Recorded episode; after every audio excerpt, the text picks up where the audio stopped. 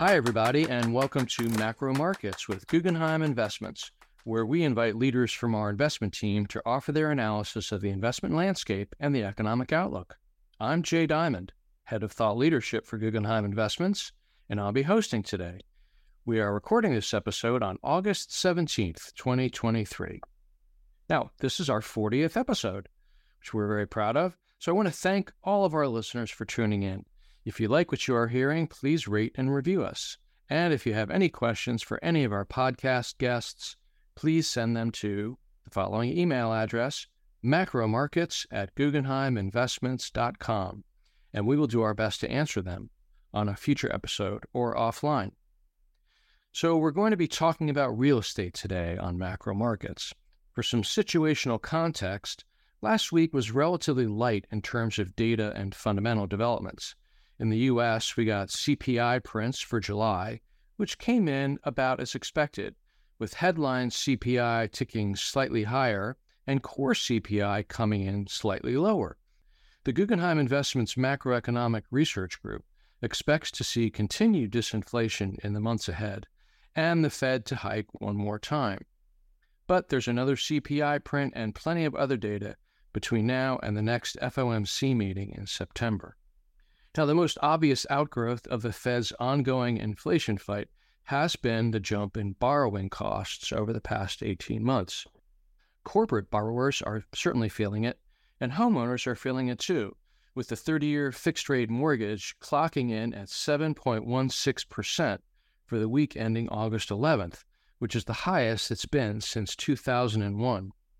Commercial real estate, one of the most essential asset classes in our economy, is not immune to these headwinds, nor is it immune from the market impact of other social and economic developments. So, here to provide some background and an update on the commercial real estate market is Jenny Marler, a senior managing director and head of Guggenheim Real Estate. Welcome back, Jenny, and thanks for taking the time to chat with us today. It's great to be back with you, Jay. Thanks a lot. So, Jenny, let's start with a short primer, if you will, on the real estate market. How big is it? Give us some details on what it looks like. So, Jay, commercial real estate is about a $21 trillion market. So, real estate is a material part of the economy. Uh, in 2021, the Commercial Real Estate Development Association estimated that real estate's contribution to GDP in the United States is about 5% of total GDP. So, it's not insignificant. The key sectors in real estate are really multifamily, being apartments, retail, office, industrial, and hospitality, along with kind of an ever growing, you know, list of alternative sectors. But those are really the key. You know, in the space, the largest investors in real estate tend to be a wide range of institutional investors and also some high net worth individuals. Uh, the largest debt lenders in the real estate sector tend to be commercial banks, life insurance companies, CMBS issues, and the securitization markets government agencies, and also an ever growing list of private debt funds. Here at the Guggenheim Real Estate team, we invest across all levels of the capital stack for our clients. So our commercial mortgages comprise about 70% of our managed portfolio, and the remaining 30% includes equity investments through primarily private joint venture investments. But it's a material portion of the business here at Guggenheim. Now, why should the average investor who's not an institution care about the commercial real estate market? So, first of all, the way I like to answer that question, Jay, is it's it's hard to avoid real estate. Everyone lives somewhere. You buy your groceries somewhere. You go to work somewhere. More recently, the last couple of years, sometimes where you choose to live and where you work has been the same. Uh, so the hmm. choices that all of us as individuals make about where we want to be, how we want to live and work, has ripple effects throughout the entire economy. And, you know, real estate also affects the performance of companies throughout the economy. And I wanted to give you just a few examples in kind of how we see impacts there. So, commercial banks, for example, hold a lot of debt on real estate. So, in times of heightened default risk, those losses can impact the balance sheet of commercial banks. Your retailers own and lease a lot of real estate, as they say. Retail's about location, location, location. So, those location costs are a material cost input into their financial performance. And we're going to talk, I think, a fair amount about office today, is going to be my guess. So if workers aren't returning to the office, That not only impacts the office market, but it means that those workers aren't going out to lunch or shopping or dropping by the pharmacy or booking hotel rooms near the office. So the performance of real estate is really very intertwined with the broader economy. It, it almost sounds as if it's systemically important as an asset class. Absolutely. Certainly affects everything within our own sector, but has ripple effects really through lots of other parts of the economy. Well, let's talk a little bit about what you're seeing in the market itself. Can you give us a quick rundown on how the different real estate segments have been performing of late? I'm going to start with the industrial, meaning really logistics warehouse market, because that really has seen the most systematic change over the last few years, driven primarily by the pandemic. So, the explosion really of e commerce during the pandemic and all the related supply chain stresses that we dealt with throughout 2020 and 21 created significant demand for new warehouse and logistics properties. So, even with the rising debt costs, the industrial sector has performed very well. Uh, national vacancy rates for the industrial properties right now are right at about 4%.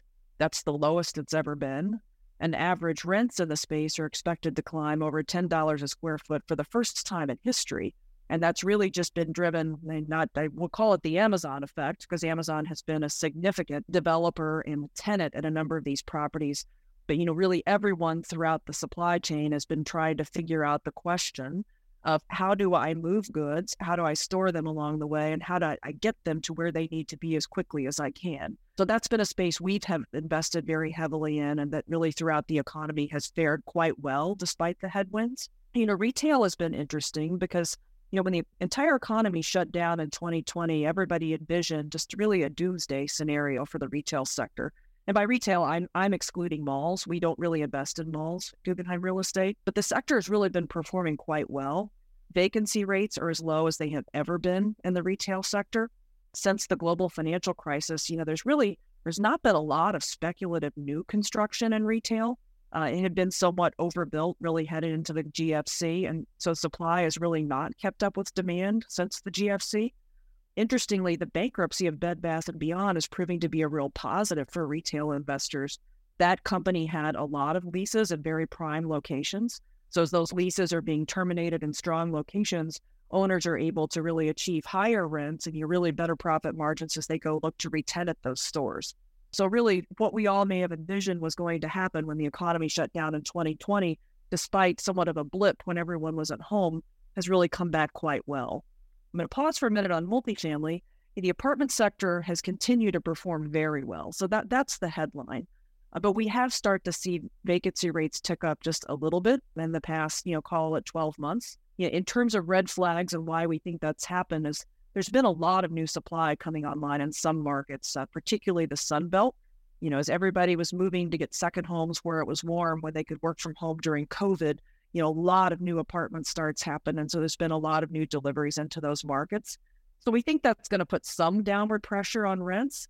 The the sort of saving grace on the other side of that is, you know, with with the introduction you gave at the beginning of this, Jay, that mortgage rates really have continued to be quite sticky and high. You know, the affordability of homes for some people is just still not achievable. So there's still continued demand for those apartment rentals the one again red flag being just to kind of watch some of those markets that have gotten a little bit oversupplied. So in terms of the hotel sector, everything's rebounded really quite nicely since the pandemic. Performance in most markets is back in line with pre-pandemic levels. And, you know, in line with some of the broader inflation, you know, the industry's actually seen higher levels of average daily room rates and revenue per available room than they were even seeing in 2019. And finally, just this year into 2023, really starting last year, the hotel sector is finally benefiting from a more sustained return of business travel and group events. So even if we start to see some slowdown in leisure travel, which is with the broader market headwinds, we do expect that you know pickup in business travel to help offset some of those slowdowns. So now we get to kind of the head, the, the big headline, the elephant in the room, and that's the office sector. The office sector, Jay, really is very challenged right now. Given the stickiness of hybrid work arrangements, vacancy rates are approaching 20% on average nationally. Some markets that, you know, say San Francisco or New York, where, you know, people, lot fewer people are coming back to the office. And when they do, they have the challenge of public transportation, you know, getting on a train to get there have been the slowest to come back. But it is definitely the sector that is the most challenged right now. And we think that's going to continue for the near term. Let's focus on office, which sounds like it because definitely the most problematic segment of the real estate market. Can you briefly summarize a little bit more detail what is going on there? Sure. So I think it's really getting a double whammy from both sides of the ledger. You know, it's it's we're seeing stress both on income as you know fewer leases are renewing and then also on expenses. So despite the fact that, you know, there's more and more desire to return to the office and more companies are publishing their mandated return to the office, the office sector is still not back to where it was the beginning of COVID in terms of occupancy and actual, you know, people swiping cards coming into buildings.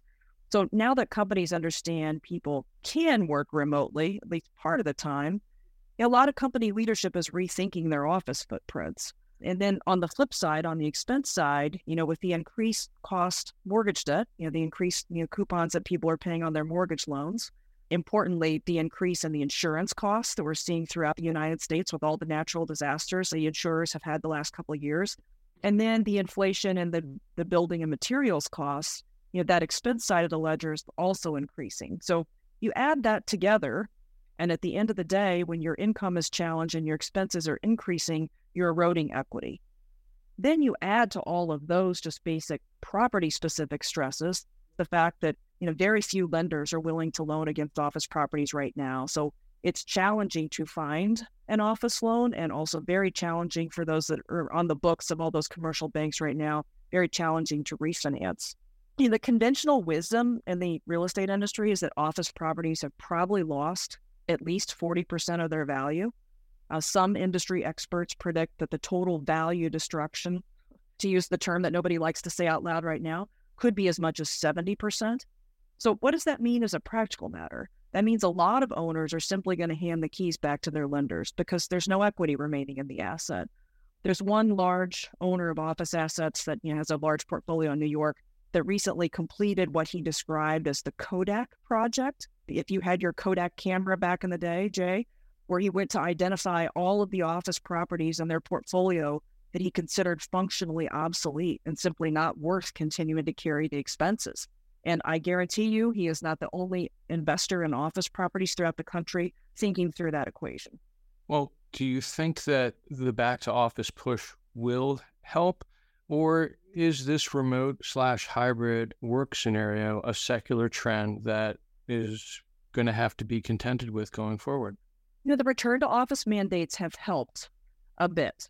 Um, there is a, a service called Kastle Data that tracks, you know, key card swipes in major buildings and major markets, and most markets are starting to see that occupancy return uh, to say 60%, but it's kind of flatlined there. Um, and, and, that's also not necessarily tracking days swiped.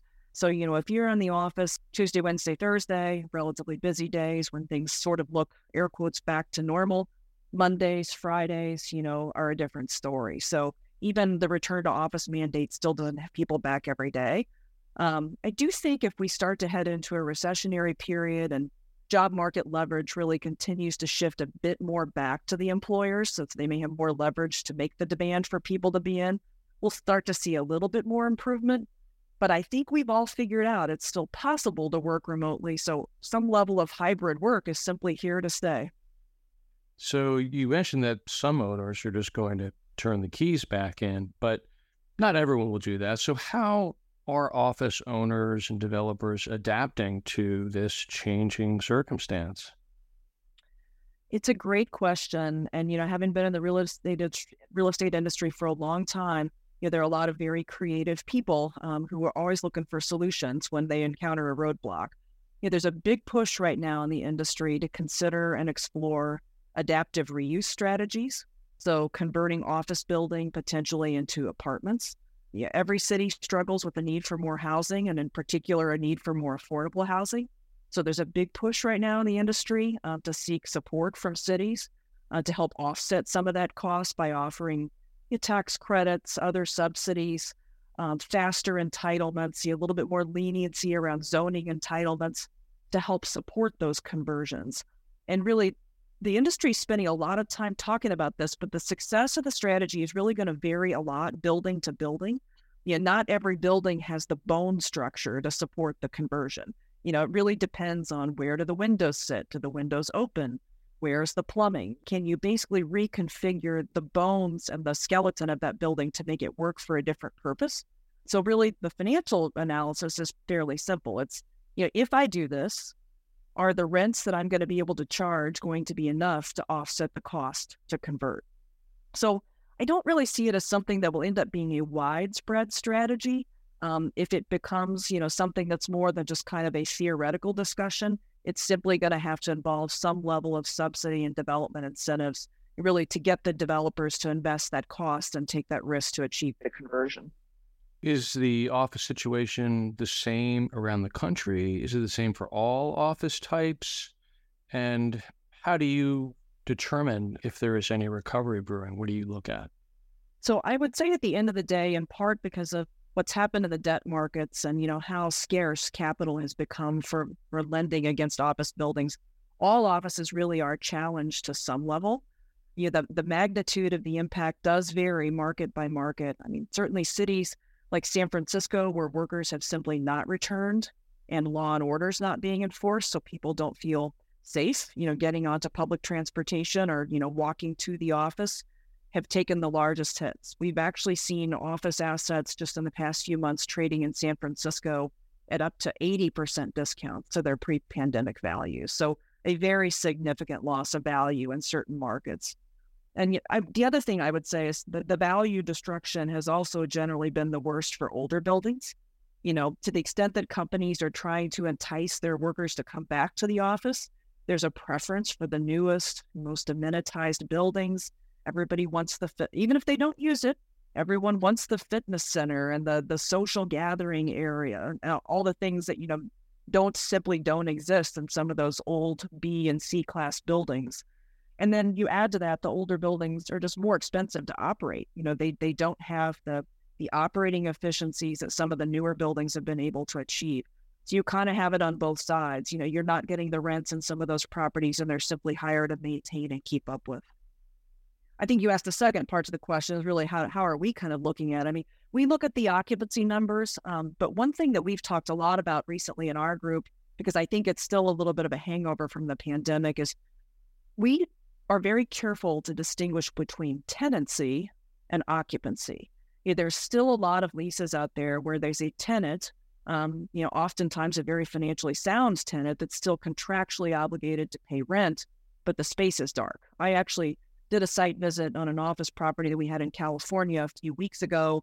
You know, had looked at the rent roll before I left, and you know, literally, luckily I didn't get arrested, but you know, running around peeking in windows, trying to see what's going on in the spaces at the end of the day. And you know, there was one particular building that we believed was you know 80% occupied it was 80% leased. Um, but in looking through some of the some of the windows and seeing what was actually going on, the furniture had been removed, the space was dark, there were no people working. So that's one thing we spend a lot of time looking carefully at is occupancy versus tenancy. And the reality is we're not going to know the full impact of the value destruction in the office sector until we start to see transactions. You know, this is a market right now where if a borrower does not have to sell or refinance, she's simply not going to transact. So it's going to take that return of transactions and some period of price discovery. And that's when we'll start to see where the real loss of value has been. And on the flip side, where there could be some buy opportunities. Well, let me ask you a couple more general questions about uh, real estate. Um, are you seeing uh, the typical volume of refinancings and new transactions right now, or is the interest rate environment really putting a damper on these types of things? The interest rate environment has certainly chilled the level of transactions. Volume is really down this year as much as 60% over last year. And again, I think I said this a minute ago if you don't have to sell, if you do not have to refinance, you're simply not going to do it right now. It's a combination not just of the higher rates, but there's also fewer lenders out there in the market. So you've got fewer options to go to you know, in our own portfolio of the loans that we manage, we have a lot of borrowers who have come to us looking really for short-term maturity extensions. And that's really just to, to bridge themselves into a better refinance market. And, you know, we see opportunities in those situations to help our clients shore up their positions. And, you know, we are sympathetic to, you know, if, if we were the investor on that side of the fence, that it, it is very challenged right now. So really just look for a way to shore up our position and, you know, allow some of our sponsors to have, you know, a little bit of flexibility, a little bit more runway to get them into a more favorable refinance climate. Um, this might be a, an unfair characterization based on what you've just said, but um, do you think it's fair to say that uh, the real estate market is a possible black swan, even if it's one moving in slow motion? You know, it's a question we've talked a lot about, and it's certainly a question Anne and I have talked a lot about. And I know she's spoken, you know, at length on some of her most recent commentary about commercial real estate and her views. That's Anne Walsh, our, our the chief investment officer of Guggenheim Partners Investment Management. So I think if you're talking about office properties, that's a fair characterization. You know, with all the advances in technology that I've seen in my own career, I don't think it's completely a surprise that we're starting to see less demand for physical office properties. But the potential for a doom loop in the office sector could well have material consequences on the broader economy. And if you believe industry predictions that as much as 20% of available office space in the United States is obsolete, has no value, there simply will be losses. But as to the rest of the real estate market, I don't think it's a fair question. I mean, fundamentals are really pretty strong, much stronger, certainly, than we saw in the global financial crisis. And really, the most critical issues right now facing the broader industry are the availability and the cost of debt. So, until interest rates begin to moderate and there's more liquidity in the market, we're simply not going to see transaction volume improve materially the office sector is one of the most robust sectors in commercial real estate, in particular for like the non agency lenders. So, commercial banks, for example, um, don't compete well against the government agencies to finance apartments. So, you know, office would be a disproportionate portion of their books versus, say, you know, their apartment loans. So, in the lending space, office has always been a bit of a darling. It was always considered one of the most secure investments you could make because you had the benefit of long term leases. So, you could underwrite to certainty of cash flow. Um, so, it the office sector has always been a very material portion of the debt portfolios of all the major lenders. So, even though it's only a portion of the market that may really have this ripple effect it's a material enough portion that it will be felt.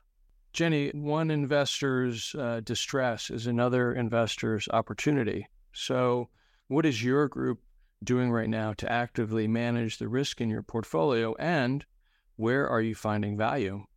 So we are doing a lot of blocking and tackling right now. Um, that that's kind of the name of the game when things start to go into distress. So we're putting a lot of boots on the ground you know, we're out doing site visits to make sure we have a clear understanding of what's going on with our assets. We're keeping a high level of communication with our sponsors. I mean, sponsorship behind these investments is really important.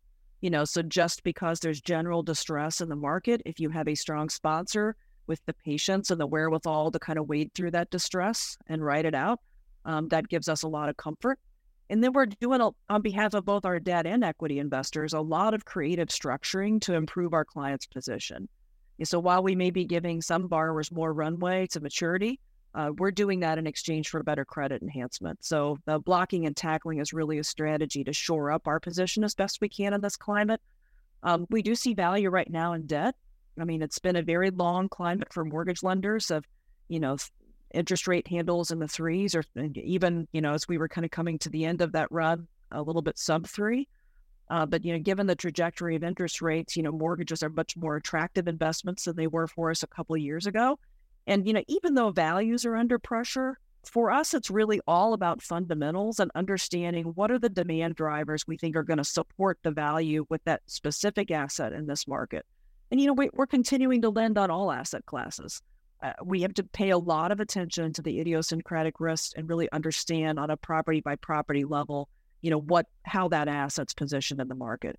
I think you will start to see buy opportunities. You know, that's that's the way the cycle rolls. You know, there are a lot of people in the real estate market right now lining up capital to take advantage of those opportunistic investments. Yeah, I did see a note. Um, I think within the last two weeks the number one use uh, new funds that are being raised right now they're all being raised for opportunistic fund investments so there are a lot of people sitting on the sidelines anxious to see the transaction activity start to pick up So, Jenny, what are the main takeaways that you have today for our listeners? I think if I had to give you one thing, Jay, it would really be that, you know, in the private commercial real estate space, nuance matters a lot. And, you know, be wary of headline panic. You know, we, we talk a lot in our group about idiosyncratic risk. You know, we, we can assume at this point in the in the market that all commercial properties have some implied loss of value at this very specific snapshot in time. And some, you know, particularly offices, probably more severe than others. But in the private real estate market, just because the sector is under pressure doesn't necessarily imply that all investments are going to suffer losses. You know, owners who don't have to transact simply won't, and they'll choose to ride this out. Um, so it really, it's a block and tackle. It's a property by property analysis, and you know, for those sponsors with the wherewithal to kind of weather through what we're dealing right now, you know, we don't expect there to be widespread losses in the industry, even even though that's facing some pressure right now. Is there anything else that you would like to share with our listeners before we let you go? Well, I'll say one thing, Jay, and it's more in the nature of a request, given everything we've talked about. Get your teams back to the office. All real estate investors will be very grateful, as will the folks down the street that you know that are relying on that lunch traffic and happy hour traffic, and the pharmacy that relies on people to pop in and pick up things in the middle of the day. So, you know, certainly get the traffic back. You know, that's the number one cure to this to this situation is is a get the demand drivers back. Well, macro markets will try and help get that word out. Terrific. Thank you, Jay. Well, thanks again for your time, Jenny. Uh, please come again and visit with us soon. It's a very important topic, and you obviously know a ton about it. Be happy to. All right. Well, my thanks once again to Jenny Marler for joining us today. And thanks to all of you who have joined us for our podcast. If you like what you are hearing, please rate and review us. And if you have any questions for Jenny or any of our podcast guests, please send them to macromarkets at guggenheiminvestments.com and we'll answer them for you. Again, happy 40th episode to all of our listeners. I'm Jay Diamond, and we look forward to gathering again for the next episode of Macro Markets with Guggenheim Investments. In the meantime, for more of our thought leadership, uh, like Anne Walsh's new commentary, visit guggenheiminvestments.com slash perspectives. So long. Important notices and disclosures. Investing involves risk, including the possible loss of principal. Stock markets can be volatile. Investments in securities of small and medium capitalization companies may involve greater risk of loss and more abrupt fluctuations in market price than investments in larger companies. The market value of fixed income securities will change in response to interest rate changes and market conditions, among other things.